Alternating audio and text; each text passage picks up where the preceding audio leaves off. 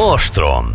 Tarjányi válaszol. A háború legfrissebb hírei, taktikai elemzés, logisztikai analizálás, a haderő felmérése. A stúdióban Tarjányi Péter biztonságpolitikai szakértő felel a hallgatók minden kérdésére.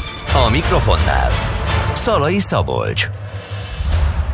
Jó estét kívánok, köszöntöm a hallgatókat és természetesen a nézőket is, mert hogy már megszokhatták a Spirit FM Facebook oldalán videós formátumban élőben is közvetítjük az adásunkat, úgyhogy üdvözöljük a nézőinket külön. Ilyen szempontból azért is fontos a hogyha a Facebook oldalunkon követnek minket, hiszen ott kérdéseket is lehet feltenni. A stúdióban itt ül velem szembe Tarjányi Péter, biztonságpolitikai szakértő.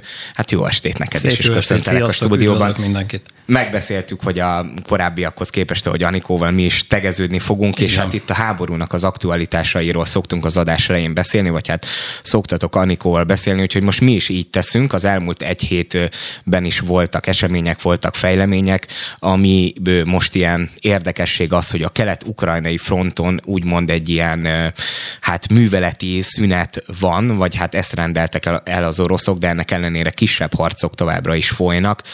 Te hogyan látod most az elmúlt egy hétben, hogyan alakult a helyzet a fronton? Én azt látom, hogy igazán a fronton azért nem pihent az orosz hadsereg, és az, amit megfogalmaztál egyébként ténylegesen így van, Putyin elnök kiadott egy olyan direktívát, hogy a Luhanszki térségben harcoló orosz haderő, mivel elvégezte és jól elvégezte a, a feladatát, hiszen Lysicsanskot, illetve Severodonetsket elfoglalták, akkor itt az idő, hogy egy kicsit pihenjenek. Hát ehhez képest egyébként úgy pihenés nincs, hiszen az egész keleti fronton az látható, hogy folyamatosan tüzérségi támadásokat hajt végre ö, ö, Oroszország, és egyébként válaszcsapások is vannak, tehát hogy a front egyáltalán nem nyugodt. Az elmúlt 7-10 napban egy újfajta stratégiát alkalmaz Ukrajna, egyszerűen azt a fajta helyzetet próbálják a maguk oldalára fordítani, hogy rendelkeznek, ha nem is nagy számú, de olyan amerikai és nyugati tüzérségi eszközökkel, amelyeknek nagyobb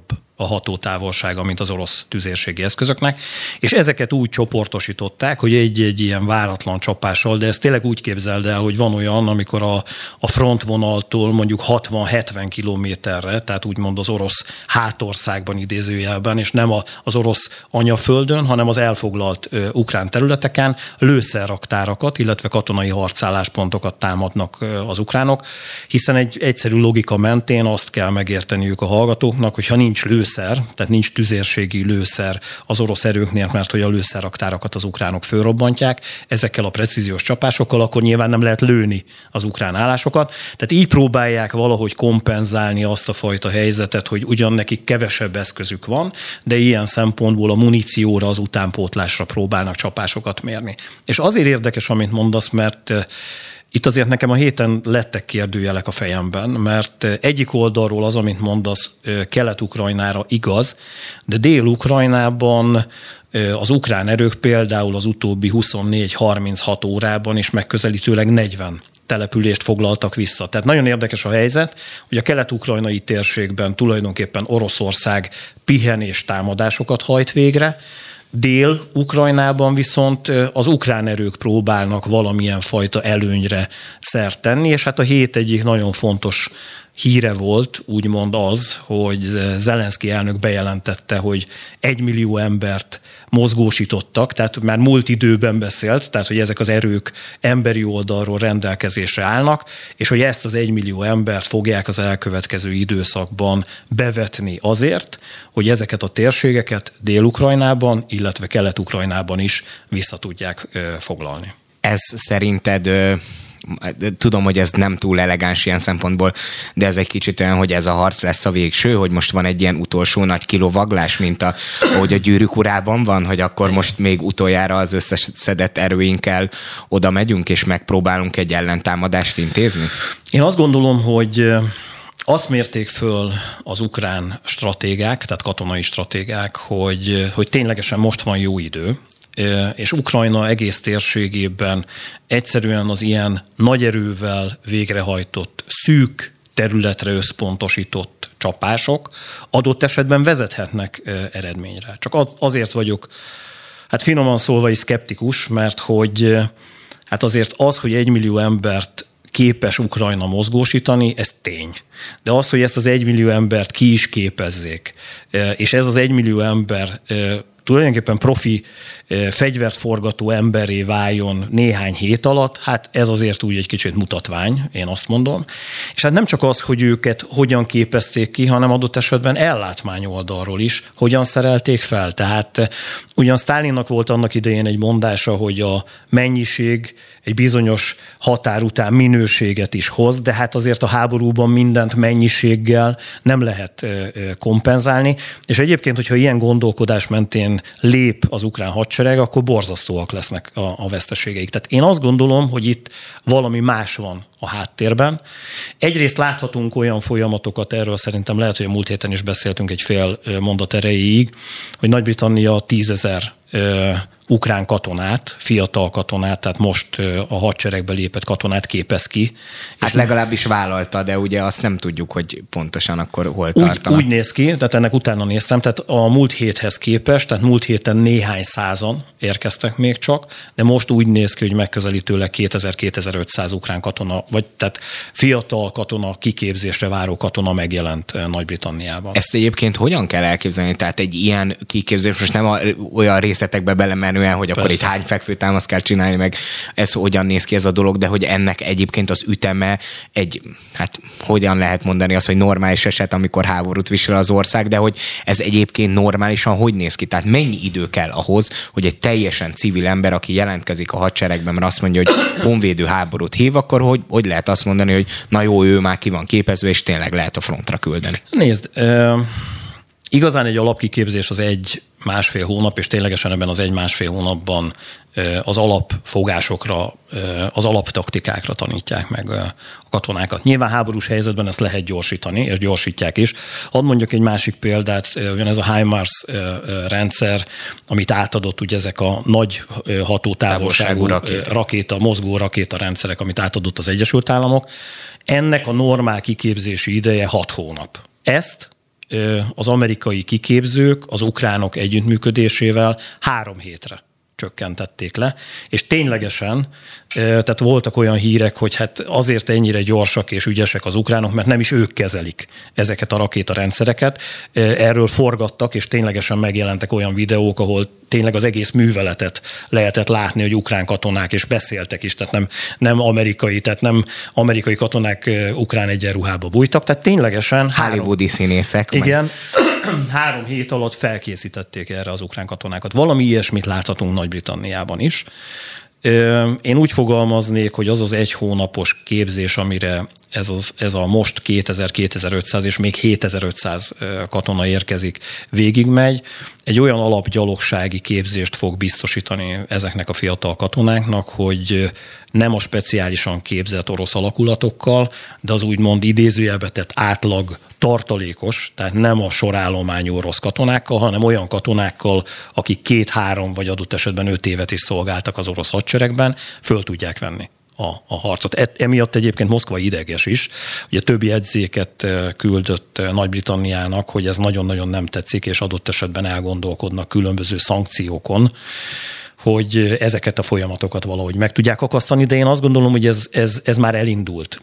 De akkor is, hogy értsék a hallgatók, eltelik egy hónap, másfél hónap, és beszélünk tízezer emberről, miközben az ukrán elnök állítása egy millió ember. Tehát itt azért van, van ezért eléggé nagy különbség.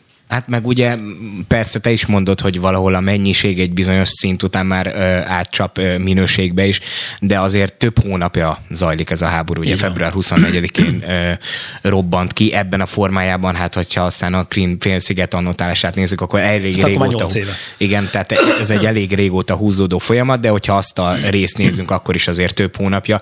Itt azért ö, akik nem úgymond sorkatonák, hanem tényleg rutinosak, tényleg a, a, az ukrán ukrán hadsereg kötelékében álltak már évek óta, közülük azért elég sokan elhullottak, gondolom én, a harcmezőkön. Tehát tulajdonképpen az ő helyükre azért rutintalan, korábban harcokban részt nem vett emberek vannak, ha jól értem. E, jól látod, én ezt mindig is mondtam, hogy igazán a háborúkat soha nem a hivatásos katonák nyerik meg, hanem mindig a tartalékosok. Egyszerűen azért, mert hogy a hivatásos katonák, vagy a profi katonák az első hadműveletek során, az első időkben meghalnak, megsebesülnek, tehát hogy ilyen szempontból ők az első csatákat tudják megvívni, ezért van a mozgósítás, ez egy külön szakma a, a hadseregben, és az, hogy olyan kiképzettségi szintre lehessen a tartalékosokat, illetve a frissen mozgósított katonákat fölhozni, amin keresztül majd, hogy nem tudják azt a tudást, amit korábban a hivatásosok tudtak. Ez egy borzasztó daráló, most erre nem tudok mást mondani, tehát ez tényleg a háború egyik legborzalmasabb része. Vannak számítások is egyébként, tehát például a második világháborúban voltak olyan ütközetek, ahol egy fiatal tisztnek a műveleti ideje, ezt így hívták, négy nap volt. Tehát pontosan tudták, hogy az az ember nagy valószínűség. Akit kiküldnek a frontra. Igen, az, az hogy négy napig lesz ott, és akkor utána vagy meghal, vagy megsebesül. Itt is vannak ilyen számok. Ezeket nem ismerem, de, de sajnos ez a háború törvényszerűségei közé tartozik. Ez van beemelnék egy másik témát is, mert ugye a múlt heti adásban Anikóval is beszéltetek már erről a tömbösödési folyamatról, és itt szólnak hírek ellentétesek, mert ugye Irán részben ezt cáfolta, de ö, megjelentek olyan sajtóinformációk, hogy Oroszország ö, Irántól kapna ö, katonai drónokat, tehát valamilyen fajta harci felszereléssel támogatnák a hadviselésüket. Most ez ugye olyan szempontból mindegy is, hogy konkrétan ezek az eszközök valójában oda kerülnek el az oroszokhoz, de mindenképp arról szólnak, hogy valamilyen fajta közeledés van a két ország felől. Ez szerinted ilyen szempontból egy erős, komoly szövetségest kapott Oroszország Irán személyében?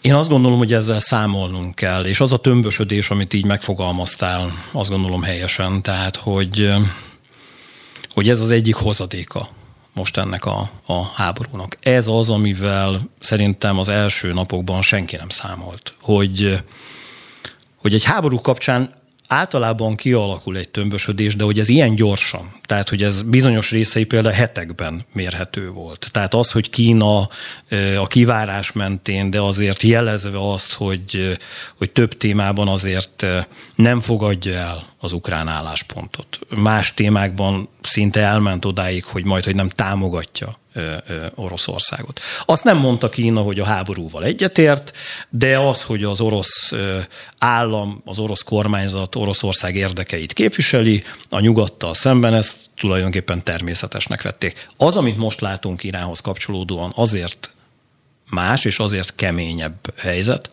mert hogy egyszerűen az látszódik, hogy a közelkeleti térség egyik legkeményebb és egyik legütőképesebb, tehát ö, hadsereg oldalról és fejlesztések oldaláról is ö, államával veszi fel a kapcsolatot Oroszország, és ilyenkor mindig megszólal bizton, megszólal a biztonságpolitikai szakértők fejében, hogy Irán lehet egy nagyon jó szövetséges, hiszen ténylegesen rendelkezik olyan technológiákkal, amelyeknek egy része orosz gyártmányú, és hogyha valamiből kifogy az orosz hadsereg, tehát hirtelen kell utánpótlási szempontból, bocsánat, akkor Irán ezt ilyen teherszállításokon keresztül, a vasúthálózaton keresztül piszkosul gyorsan el tudja juttatni Oroszországba.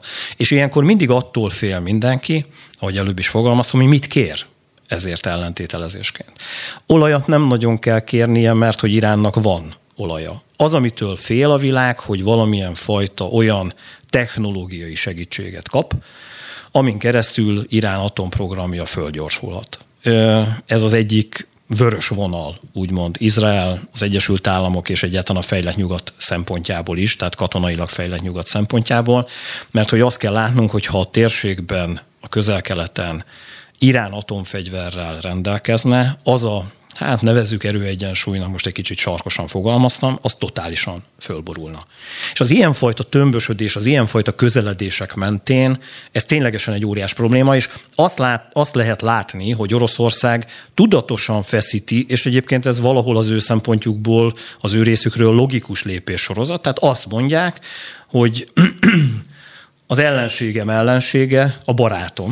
Pont, mond. pont erre szerettem volna rákérdezni, hogy most ez végül is a végkifejlett szempontjából mindegy, de azért mégiscsak a motivációk is érdekesek lehetnek, hogy itt tulajdonképpen olyan nem, mint hogyha az Oroszország mellé sodródó erők, azok nem a, az orosz rezsimmel, vagy az ő ügyükkel való szimpatizánsok lennének, hanem részben nyugat, vagy legfőképpen Jó, Amerika látod. ellenségeiről ez így van, van szó. Ez így van, és ennek mentén mindenki azt nézi, hogy egy ilyen lehetőség, vagy egy ilyen megállapodás mentén mit nyerhet. És nyilvánvalóan Oroszország más nyer egy ilyen fajta helyzetben, mint Irán, de ennek ellenére van egy közös katonai, vagy, vagy politikai és külpolitikai ilyen irány, vagy vektor, erővektor, amiben elkezdenek együtt mozogni. És innentől kezdve, ugye ez azért baj, mert minden egyes ilyen lépés egyre inkább olyan irányba viszi, hogy szélesedik ez a probléma. Mert nyilván például Izraelnek nagyon nem mindegy, hogy, hogy Irán rendelkezni fog adott esetben az elkövetkező egy, másfél vagy két évben atomfegyverrel. Igen vagy nem? Tehát ugye eddig mindig is megakadályozta ezt Izrael, hogy ez bekövetkezzen. Azért azt megakadályozni, hogyha Irán mellé mondjuk Oroszország egy ilyen technológiai segítséggel megjelenik, hogy ez ne jöjjön össze, hát ez majd, hogy nem a lehetetlen küldetés kategóriája. Tehát ezért van az, hogy erre ráugrik a világ, és egyébként van ennek az apróbb része, most nyilván ezt idézőjelbe téve mondom, hogy több olyan drónfejlesztési programja van Iránnak, amiben azt kell, hogy mondjam, hogy közel hasonló technológiai tudással bírnak ezek a drónok, mint például, amit Törökország az utóbbi 15 évben elért. És ezek viszont nem rossz kapacitások, és ezeknek egy része csak, megint csak idézőjelbe felderítő, hírszerzési technológia, de vannak olyan drón technológiák, amelyek csapásmérésre is alkalmasak. És nem mindegy, hogy mondjuk nem több ezres, mint amiről a hírekben olvashatunk, de adott esetben néhány tucatnyi vagy 150-200 ilyen drón megjelenése az ukrán hadszintéren hirtelen az elkövetkező hónapok erő egyensúlyát megint csak el tudja billenteni adott esetben Oroszország oldalára. Vissza fogunk térni ezekre a témákra, de érde, érkeztek közben hallgatói kérdések is. Például az egyik hallgató arról ír, hogy az Egyesült Államok ukrajnai nagykövetsége azt tanácsolta az állampolgárainak, hogy azonnal hagyják el az országot, és őt az érdekli, hogy miért most jött ez a döntés, mi lehet ennek a hátterében. Szerinted miért most mondhatták ezt, hogy mindenképpen hagyják el az országot? Nem most mondták csak, tehát már ugye decemberben és januárban is.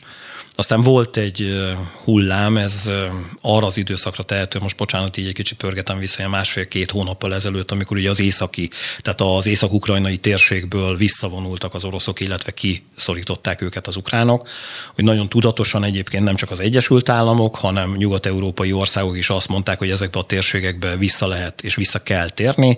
Ennek első lépése volt az, hogy megnyíltak Kijevben a nagykövetségek, és emellett automatikusan jött, hogy az üzleti élet, és nyilván itt most ne az általános üzletre beszéljünk, hanem, hanem a helyreállítás, illetve a katonai fejlesztésekhez kapcsolódóan megjelentek üzletemberek, és megjelentek civilek, tehát mérnökök adott esetben, akik egyszerűen a háborúhoz kapcsolódóan visszatértek a térségbe. Ők vannak ismételten veszélyben.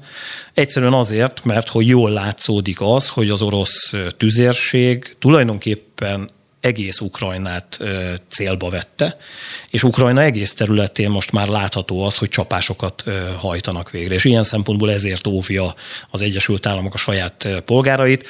Ez egy ilyen hullám tevékenység, tehát hogyha ez elmúlik, és megint csak úgy látszódik, hogy az orosz hatás visszaszorult, akkor nyilvánvalóan megint vissza fognak térni az amerikai állampolgárok a térségbe. Egy másik hallgatót az érdekli, amiről múlt héten már beszéltetek Anikóval, hogy valamilyen fajta, úgy látod, hogy valamilyen fajta fordulat történt a kormányzati kommunikációban. Ugye itt korábban a honvédségnek a vezetője járt Ukrajnában, most ugye Nagy István agrárminiszter, tehát látszik az, hogy elég fontos döntéshozók ilyen szempontból, vagy legalábbis kormányzati szereplők is megjelentek, tehát már nem csak az ilyen, az van, hogy felhívja a telefonon Orbán Viktort, elkezdődött egy ilyen közeledés a két ország között. Ebben szerinted mi lehet a végkicsengés? Ugye arról már korábban lehetett hallani, hogy Oroszországnak az ilyen hát hogy is mondjam, nem baráti országainak listájára Magyarország is felkerült. felkerült. Ez ugye annak ellenére is, hogy hát azért Szijjártó Péter, Orbán Viktor azért igyekezett jó kapcsolatot ápolni, mind politikailag, mind gazdasági értelemben az elmúlt 12 évben. Ennek lehet az a vége, hogy ebből egy ilyen végleges elszakadás lesz az oroszoktól? Nem tudok erre válaszolni. Az biztos, hogy ezek és ezt jól érzi szerintem a hallgató is, hogy ezek jelzések. Egyszerűen azért, mert ugye a múlt héten, amiről beszéltünk, az ugye a katonai együttműködésre vonatkozott, ami eddig nevezhetjük egy szóval tabu volt Magyarországon. Hát sőt, ugye a, a legjobban tiltott dolog Így volt van. a választási kampányban is, Így ez van. egy téma volt. És ugye ehhez kapcsolódóan akkor is mondtam, hogy nincs olyan tárgyalás a nemzetközi szintéren, de adott esetben bármilyen üzleti tárgyalásról is beszélünk itthon, hogy valaki úgy érkezzen, hogy nem hoz semmit arra a tárgyalásra. Tehát nyilvánvalóan a magyar hadsereg főparancsnoka nem üres kézzel érkezett. És ugyanezt látom most is. Tehát az, hogy bajban van az ország, az abból látszódik, és nem csak itt a, a rezsi csökkentés megszűnése, illetve a, a katához, és egyáltalán, hogy elszálltak Magyarországon az árak, az infláció, hanem azt lehet látni külpolitikailag és biztonságpolitikailag is, hogy az Orbán kormányzatnak az a fajta baráti gesztusokkal teli, és most nagyon finoman fogalmaztam, Oroszország irányába nyitott, időnként kedves vagy összekacsintó gondolkodásmódja és beszédmódja változik. Nyilvánvalóan próbál ebben is lavírozni a magyar kormányzat, hiszen nem akar nyílt olyan fajta konfrontációkban megjelenni, ami tényleg feldühítené az oroszokat. Viszont az egy óriási segítség Ukrajnának, hogyha például a béke jobb mentén, tehát a baráti jobb mentén azt mondjuk, hogy a Duna hajózáshoz kapcsolódóan mondjuk a gabonaszállításokba a magyar folyami hajózás bekapcsolódik, és a magyar agrárium, illetve feldolgozó ipar, és egyáltalán a logisztikai része ezt elkezdi segíteni. Óriási gondban van most Ukrajna, és én azt látom, és attól tartok, hogy, hogy ezek a folyamatok megcsúsztak. Ugye a hét egyik fontos híre volt, hogy, hogy Törökország közvetítésében megállapodtak az orosz, illetve az ukrán fél, hogy valahogyan elindulhatnak a gabona szállítmányok, és ezeknek túlnyomó része ugye hajón mozgott eddig a Fekete-tenger térségében, és hogy ezt biztosítani fogja Oroszország. És ugye az a baj ezzel, hogy most már úgy igazán senki nem hisz Oroszországnak. Tehát az, hogy van egy ilyen megállapodás, ez vagy igaz, vagy nem. Vagy így lesz, vagy nem lesz így. És emiatt egy B-tervvel készült Ukrajna. A B-terv arról szól, hogy Ukrajna Dunamenti kikötői, illetve a Duna hajózásán keresztül fölkészül arra is, hogy a folyami hajózási rendszereken keresztül nagyon komoly mennyiségű gabonát sikerül eljutatni Európába, és Európából pedig tovább juttatni Afrikát, tehát Közép-Afrikába, Észak-Afrikába, ahol az éhínség leginkább jelen van. És ebbe kapcsolódik most be információim és véleményem szerint a magyar agrárium vezetője, és én azt gondolom, hogy ez tényleg segítség az ukránoknak, mert hogy egyrészt nekik ez bevételt jelent, amit nyilván sajnos a háború miatt fegyverkezésre fordítanak, és ami nagyon fontos Európa számára, ha sikerül Észak-Afrikában és Közép-Afrikában elkerülni az éhínséget, és ezeket a, a szállítmányokat oda juttatni, akkor én azt gondolom, hogy ez tényleg nagy piros pontokat jelent az európai politikában, illetve a nyugati világban Magyarország számára, és most ezeket a piros pontokat nagyon-nagyon gyűjti a magyar kormányzat, mert hogy egyszerűen bajban vagyunk, és kell a nemzetközi segítség. Korábban mint hogyha ez a piros pontszerzésre való kísérlet lett volna az, hogy ö, ugye még hát néhány héttel ezelőtt is lehetett arról hallani, hogy a magyar fél két oldalú találkozót kezdeményez, akár itt Budapesten, hogy legyenek béketárgyalások. Volt ilyen. Tehát az igen, is egy igen, ilyen igen. fajta módszer volt, és most viszont az van, hogy akkor az ukránokon keresztül segítünk kvázi az egész világnak, hiszen a gabona export az annyira fontos, hogy hát ez az, a, az egész világnak az élelmiszer helyzetét azért jelentősen javítani. Javítja. Így van, ezt jól látod. Ha nagyon sarkosan akarnék fogalmazni, akkor azt kell, hogy mondjam, hogy az a fajta keleti nyitás politika, ami az elmúlt 10, 11 vagy 12, azért nem mondok 12 évet, mert ugye februártól tehát 11 és fél év, most maradjunk ennyiben. Tehát az elmúlt 11 és fél évet áthatotta, ennek vége. És állást kell foglalni Magyarországnak. Az, hogy a szankciókat bizonyos szempontból volt olyan, amit megszavazott, és bizonyos szankciókat nagyon-nagyon nehezen szavazott meg Magyarország, elbizonytalanította a nyugat-európai partnereinket. Elbizonytalanította az EU-ban, és elbizonytalanította a NATO-ban is.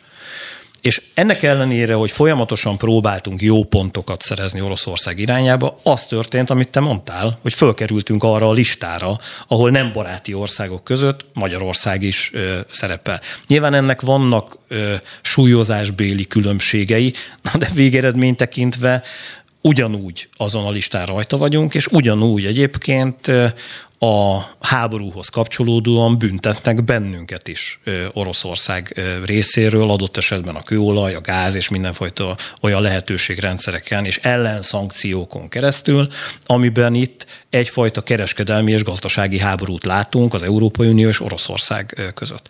És egyszerűen Magyarország kormányának választania kellett, hogy továbbra is teszi-e ezeket a gesztusokat, ami egyébként összességében nem hoz annyit, mint amennyit visz, és azt is látni kell, hogy végül is az a klasszikus mondás, hogy mindig az diktál, aki fizet. Tehát itt az Európai Unió különböző forrásaira, a helyreállítási alapra számtalan olyan dolog van, amire egyszerűen Magyarországnak szüksége van, és ezen keresztül egy egyszerű józan logika mentén végül is a kormányzat elindult egy olyan irányba, hogy elkezdi ezt az együttműködést, és ebben egyébként nyilván a katonai együttműködésekről nem tudhatunk, meg nem is kell, tudnunk, de az például, hogy a gabonaszállítások kapcsán a magyar kormányzat segítséget tud nyújtani Ukrajnának, és így, hogy fogalmaztál, ezen keresztül az egész világnak, én azt gondolom, hogy ez egy jó, jó irány. Van egy hallgatói kérdés, ami arra irányul, hogy tulajdonképpen mi lehet a, a vége, a kifukatása ennek a dolognak Oroszország szempontjából. Tehát ugye az észak-keleti régióban azért elég nagy hódításaik voltak, vagy legalábbis a keleti régióban mindenképp, Igen. hogy meg fognak elégedni ezekkel Nem. a területekkel, vagy mennek, menni Bizt, Biztos tovább. vagyok benne, hogy mennek tovább. Tehát ez, ez a ez egy vágyálom. Most erre nem tudok mást mondani. Itthon és ezzel kapcsolatban biztonságpolitikai szakértők oldalára is többször hallom, hogy higgyük el, hogy Oroszország majd meg fog állni. Itt azt kell megértenünk, hogy itt két kibékíthetetlen ellentétben élő nemzet háborúzik. Tehát ez, és, és itt egy egyszerű békekötése, tehát itt, itt el kell dőlnie ennek a háborúnak. Pro és kontra, tehát hogy ezt valakinek meg kell nyerni. De ez egy zéró összegű játszma, tehát olyan Persze az ukránok szempontjából a területveszteség, bár az már a Krim félszigetnél volt ilyen jelentős számú, de mondjuk, hogyha azt mondják, hogy egy olyan állapot állna elő, mint annak idején az NSK és az NDK volt, hogy akkor az ország fele ide, az ország másik fele oda tartozik, ez, ez, ez nem egy forgatókönyv. Ez, ez elment. Tehát ez akkor ment el, amikor Oroszország úgy döntött, hogy támad és teljes erejével, tehát az ott felsorakozott teljes erejével, azzal a 200 ezer emberrel, és azzal, hogy tulajdonképpen Kiev ellen és egész Ukrajna ellen támadást indított. Egyszerűen nem hiszi el senki sem nekik, hogy ők ennyivel megelégednének, és azt érs, hogy lehet ideig, óráig egyfajta békekötés, de ez egy a kibékíthetetlen katonai ellentétek és politikai ellentétek ezt még egyébként egy dolog tudja még megfejelni, hogy ha országok között, és most hagyjuk Oroszországot és Ukrajnát, mondjuk még egy kibékíthetetlen vallási ellentét is van, tehát hogy az, az végképp összeugrasztja az embereket. Tehát itt olyan kibékíthetetlen politikai és katonapolitikai ellentét van, aminek keretében egyszerűen senki nem hiszi azt el, és az oroszok sem, hogy egyébként ha lenne egy béke vagy egy tűzszünet, akkor azt az időt Ukrajna ne arra használná Hogy felfegyverkezünk, és akkor majd és visszacsapja. Revansja. Így van. Tehát, hogy egyszerűen ez elment. Ez a legrosszabb. Tehát így most ugye van egy szakma, vagy egy, van egy módszer, ugye ez a játékelmélet, amikor súlyozzák, hogy meddig ér meg valamit csinálni, és, és a játékelméletnél is van az a zéró pont, vagy a, a, a, a, a halálos pont, amikor egyszerűen rájönnek arra, hogy, hogy itt, itt ez elment. Tehát, hogy itt, itt, itt már nem lehet a játékelmélet, itt, itt nem lesznek nyertesek. Itt valakinek ezt a háborút meg kell nyerni, és ez addig megy, amíg valamelyik fél azt nem mondja, hogy ő neki vége, és ő föladja. Ez a rossz ebben a háborúban. Már korábban, mielőtt az adás elközül beszéltünk róla, hogy ezt mindenképp szóba fogjuk hozni, de egyszerűen azt érzem, hogy most van az a dramaturgiai pont, amikor érdemes erről beszélnünk, hogy nagyon másfajta narratívák vannak. Akár csak az én személyes környezetemben is arról, hogy mit jelent egyáltalán a béke, mi a győzelem, mert, mert nagyon szerteágazó, ahogy erről az emberek gondolkodnak. Például azért gyakran megjelenik az a fajta narratíva, hogy hát igen, bék, mindenképp nagyon gyors békére van szükség. De ez a béke tulajdonképpen ezeknek az embereknek az interpretációjában azt jelenti, hogy az ukránoknak egyszerűen a területi integritásukat fel kell adniuk, és minden emberáldozatuk és mindenfajta egyéb áldozatviselésük ellenére egyszerűen le kell mondaniuk a, a saját önrendelkezésükről. Ez miért van? Ezzel én is találkoztam. Egyébként van egy nagyon érdekes közvéleménykutatás, hogy történt tíz országra terjed ki Európában, ahol ugye azt mérték föl, és tényleg reprezentatív mintával, hogy mit gondolnak erről az invázióról Európában az emberek. És hát az jött, hogy elítélték, tehát túlnyom részükben elítélték ezt. Viszont amikor föltették azt a kérdést, hogy emiatt egyébként föl kell lépni Oroszország ellenében, és ez bizony az ő életüket is nehezíti, megváltoztatja, na ez annyira már nem tetszett. Tehát, hogy ez egy ilyen önbecsapós, álszent hozzáállás, amiben kvázi, és ebben megint sarkosan fogok fogalmazni, igazán azt várnák el nagyon sokan, és biztonságpolitikai szakértőktől is hallom ezt, hogy Ukrajna adja már meg magát. Tehát, hogy mint nyugodtan akarunk élni, mármint mi, magyarok, az ukránok meg Hát éljenek, ahogy élnek, csak hagyják már ezt abba, ezt az egészet, mert hogy mi nyugodtan szeretnénk élni. Most ezt nehéz egy olyan nemzetnek megmagyarázni,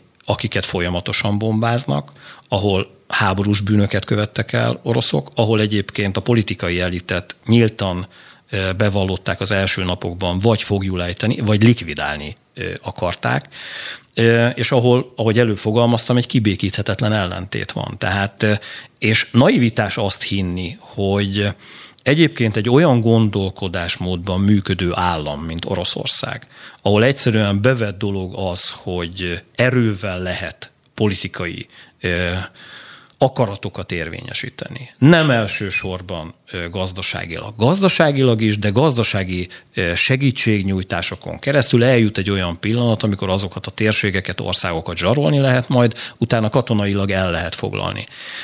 Sőt, egyfajta direktívában el is mondják, hogy az 1997 előtti NATO helyzetet szeretnék realizálni. Amiben, Ami nagyon fontos, hogy Magyarország is beletartozik. Így van, amiben egyszerűen megfogalmazzák azt is, hogy egyébként azt gondolnák, hogy Magyarország jó lenne, hogyha az 1989 előtti, de azért leginkább az 1997 előtti időkbe tartozna, ami azért nem jó, mert egyébként 1989 és 1997-98 között egyébként Magyarország biztonságpolitikai szempontból összetehette a két kezét, hogy Oroszország meggyengült, hogy a Szovjetunió szétesett, mert ha egyébként ez nem történik meg, akkor innen az oroszok nem mentek volna haza, hiába kérte volna ezt egyébként Orbán Viktor.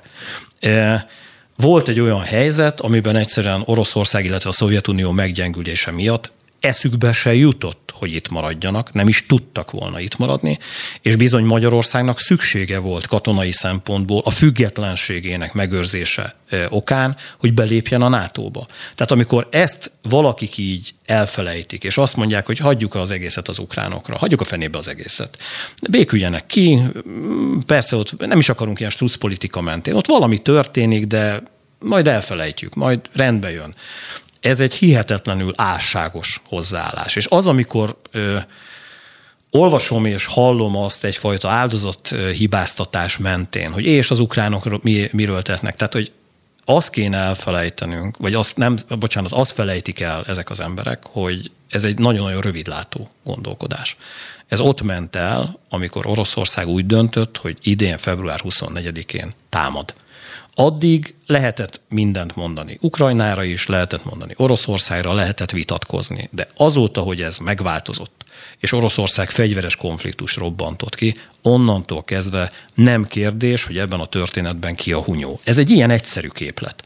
És ezt a képletet nagyon sokan itthon nem értik.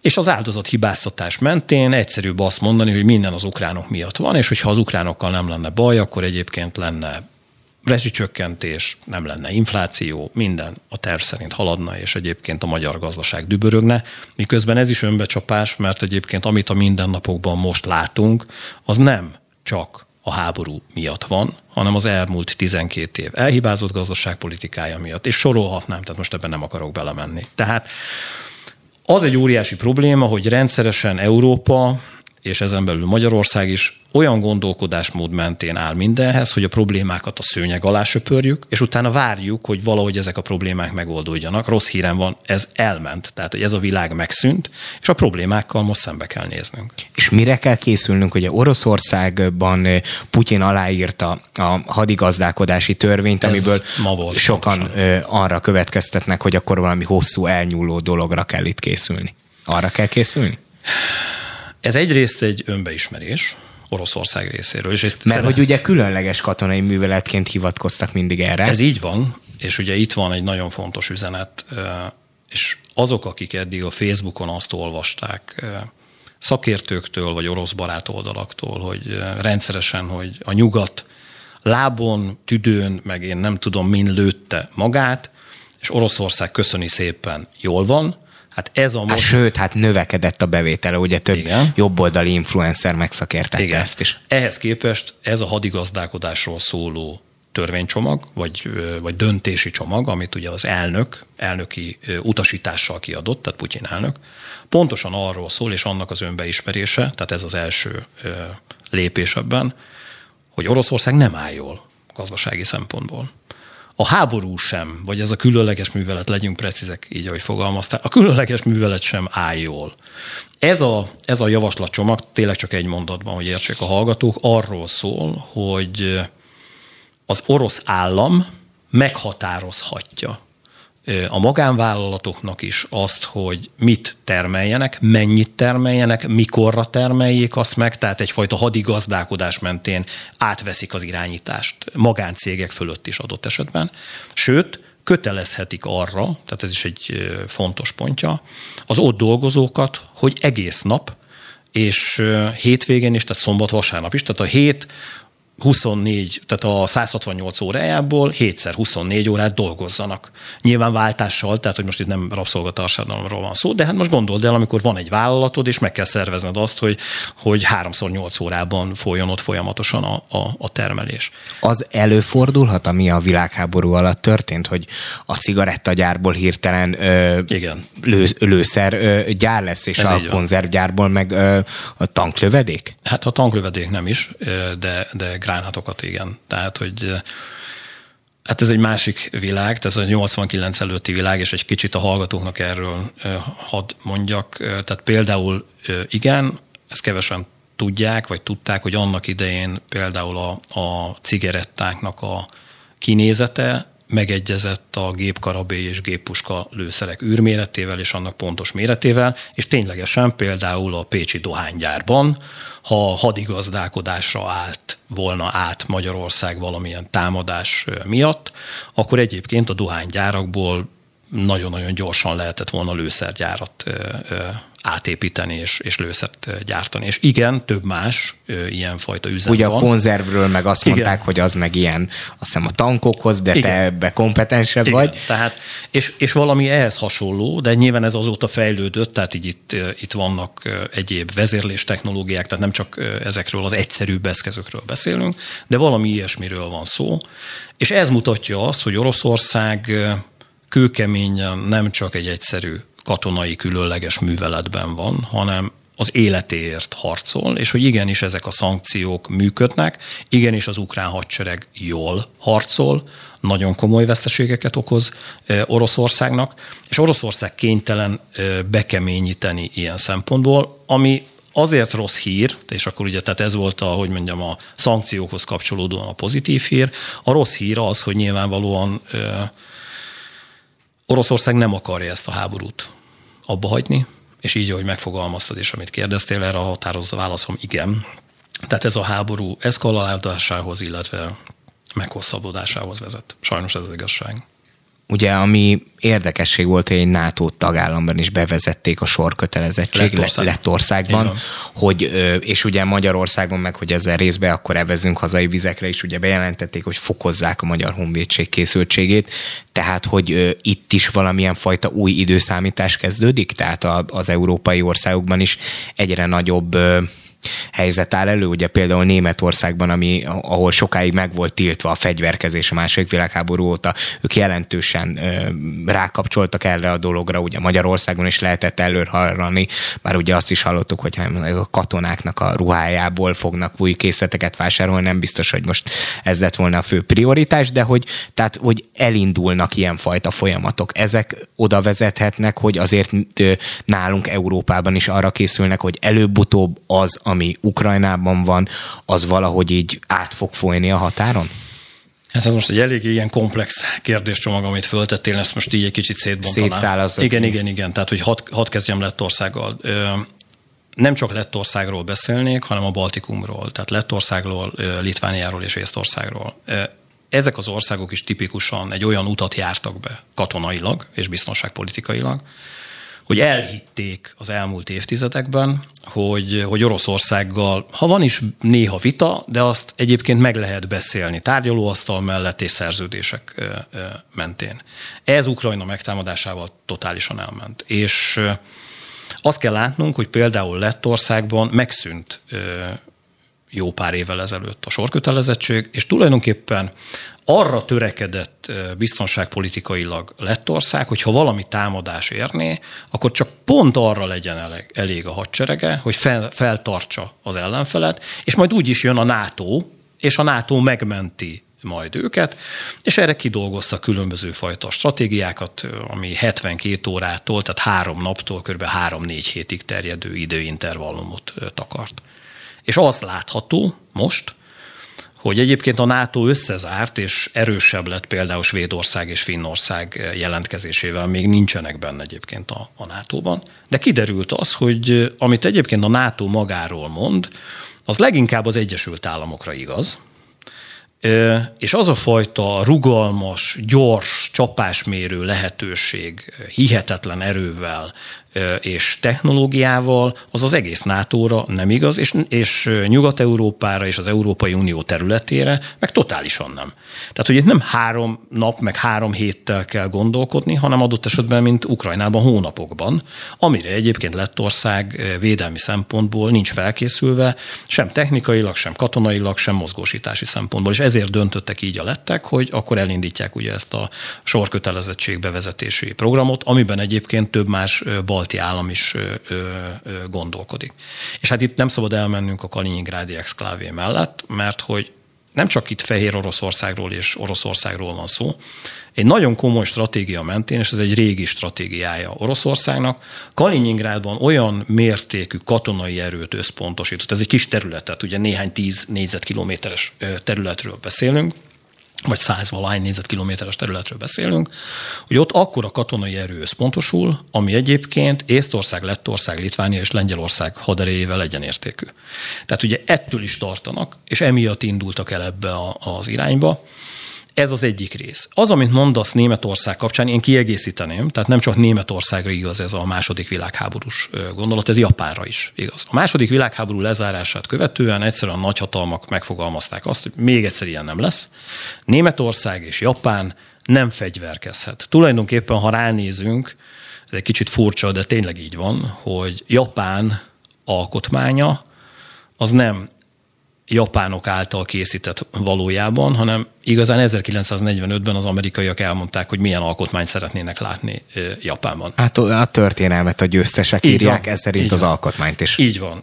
És például Japán is azt mondja, és ugye múlt héten meggyilkolt Japán volt japán miniszterelnöknek is az egyik politikai üzenete volt, hogy ezt az alkotmányt le kell porolni, mert Onnantól kezdve, hogy Észak-Korea rendszeresen úgy tesztel rakétarendszereket, amelyek egyébként atomtöltetek hordozására is alkalmasak, hogy kilövik a rakétát, és általában mindig Japán irányába indul el a rakéta, amitől leizzadnak a japán lokátorkezelők, hiszen ugye Hiroshima és Nagasaki után azért úgy nem vicces, amikor egy ilyen atomhatalom rakétákat küldözget, és az utolsó 1-200 kilométeren mindig beleesik a japán tengerbe az az észak-koreai rakéta, hogy egyszerűen fegyverkezni akarnak, és ugyanez igaz Németországra is.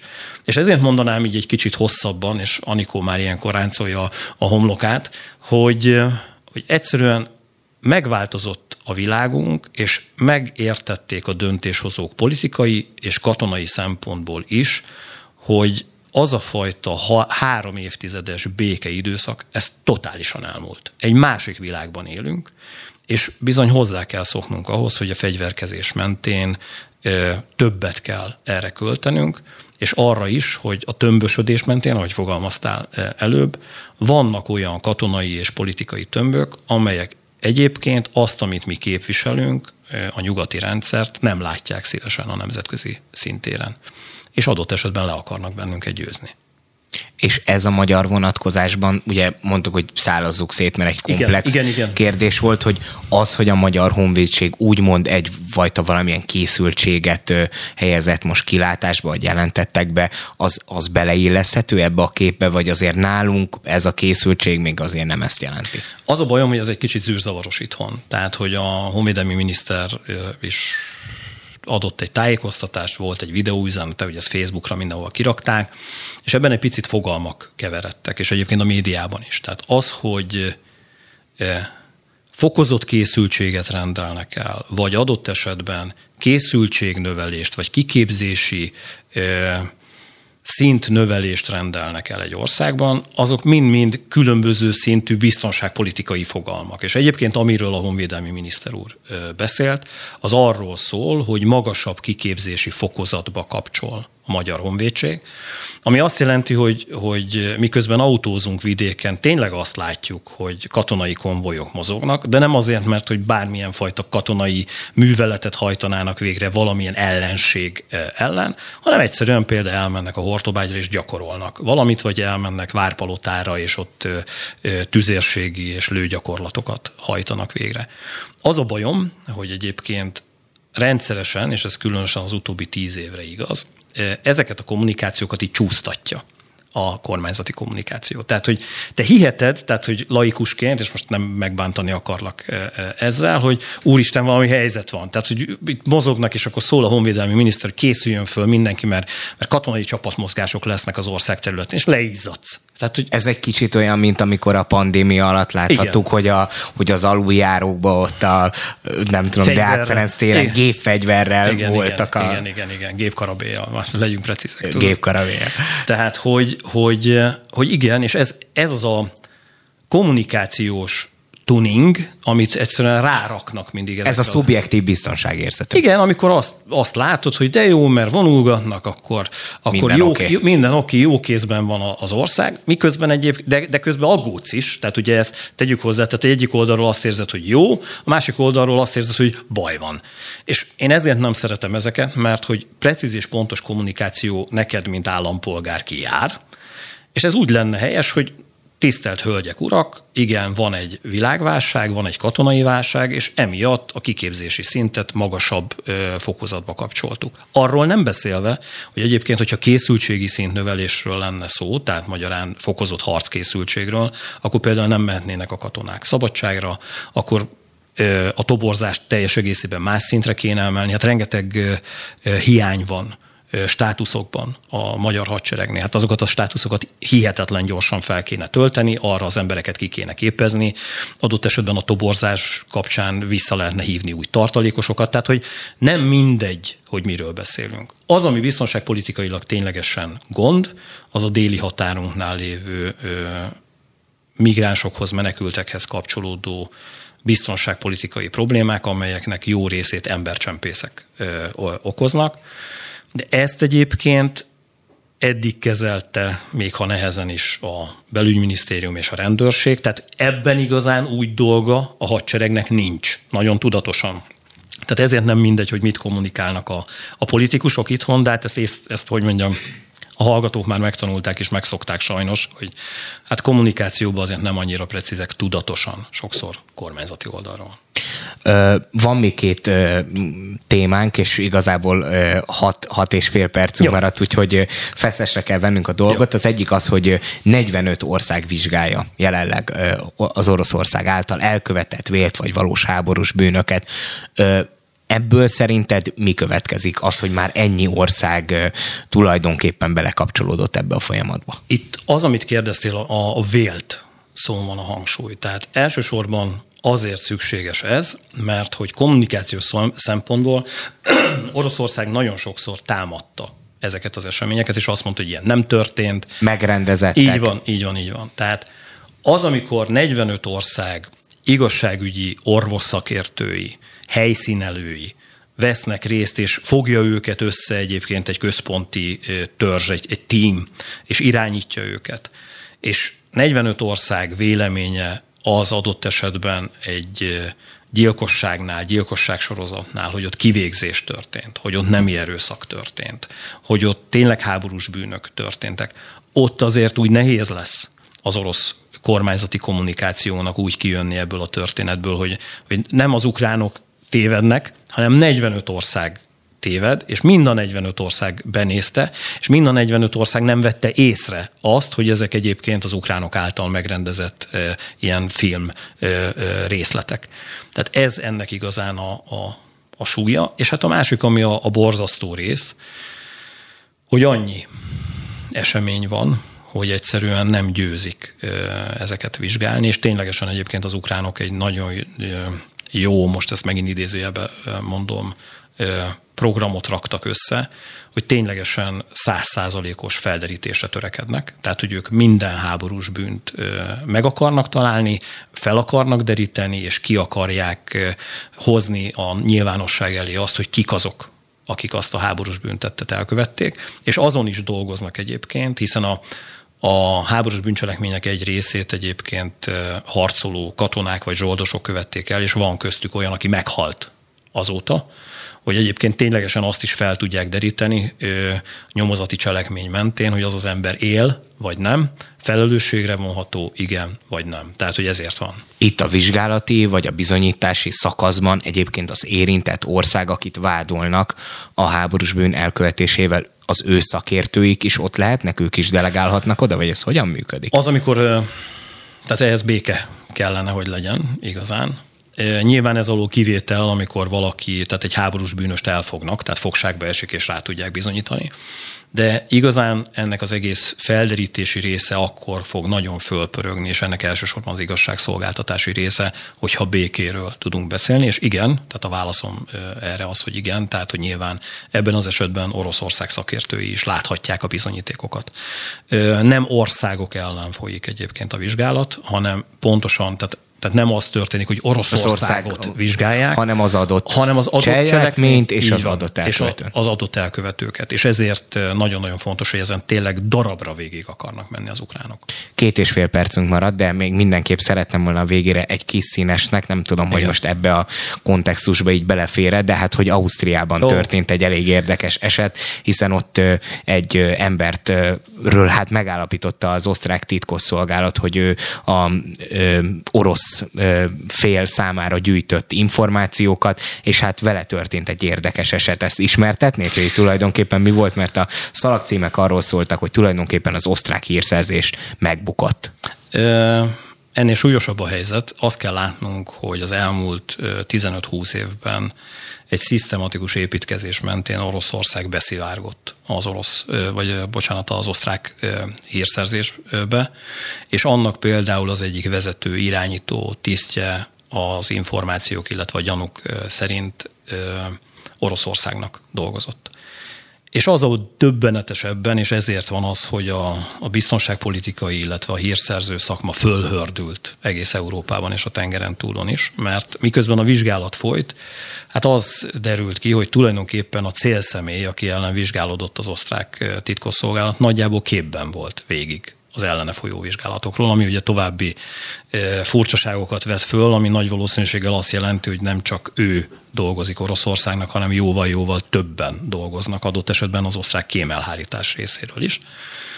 és hát próbálták kiszorítani ezt a szemét, nyílt vizsgálatot is indítottak ellene a vagyoni helyzete alapján, megdöbbentek, hogy milyen vagyonnal rendelkezik, és nem tudták rábizonyítani aminek keretében az úriember egy munkaügyi pert indított a vizsgálói ellen, amit megnyert, és egy olyan helyre került, ahol azt gondolták az osztrák hatóságok, és itt azért az ő hibájuk igen szépen benne van, hogy onnan nem tud olyan információkat szerezni Oroszországnak, amelyek kényes információk. Ehhez képest sikerült egy olyan helyre juttatni, ahol egyébként NATO titkokhoz is hozzáfért, és tovább folytatta a tevékenységét. És hát áll a bál, mert hogy azóta, tehát az úriemberről rengeteg információt szereztek, nem elsősorban osztrákok, hanem németek és franciák segítségével, de hát döbbenten áll egész Európa hírszerzése, hogy hogy lehet ilyen hibákat elkövetni, és hát vannak olyan hangok is, hogy adott esetben Ausztriával mindenfajta hírszerzési együttműködést meg kéne szakítani, mert hogy félő, hogy minden információ nagyon-nagyon gyorsan Moszkvában landol. Hát ez is csak az Európai Unióban történhetnek meg ilyen esetek. Tarjányi Péter biztonságpolitikai szakértő volt az elmúlt egy órában a vendégünk, és ő igyekezett rendet rakni a fejekben itt a háború legfrissebb fejleményei kapcsán. Köszönjük szépen Péter, Nagyon hogy szívesen. itt voltál, és én pedig köszönöm önöknek a figyelmet. Jövő héten már Fogyarák Anikó fogja várni ismét önöket. Tartsák meg a jó szokásukat, és hallgassák továbbra is a Spirit FM-et. További szép estét és kellemes hétvégét. Kellemes hétvégét.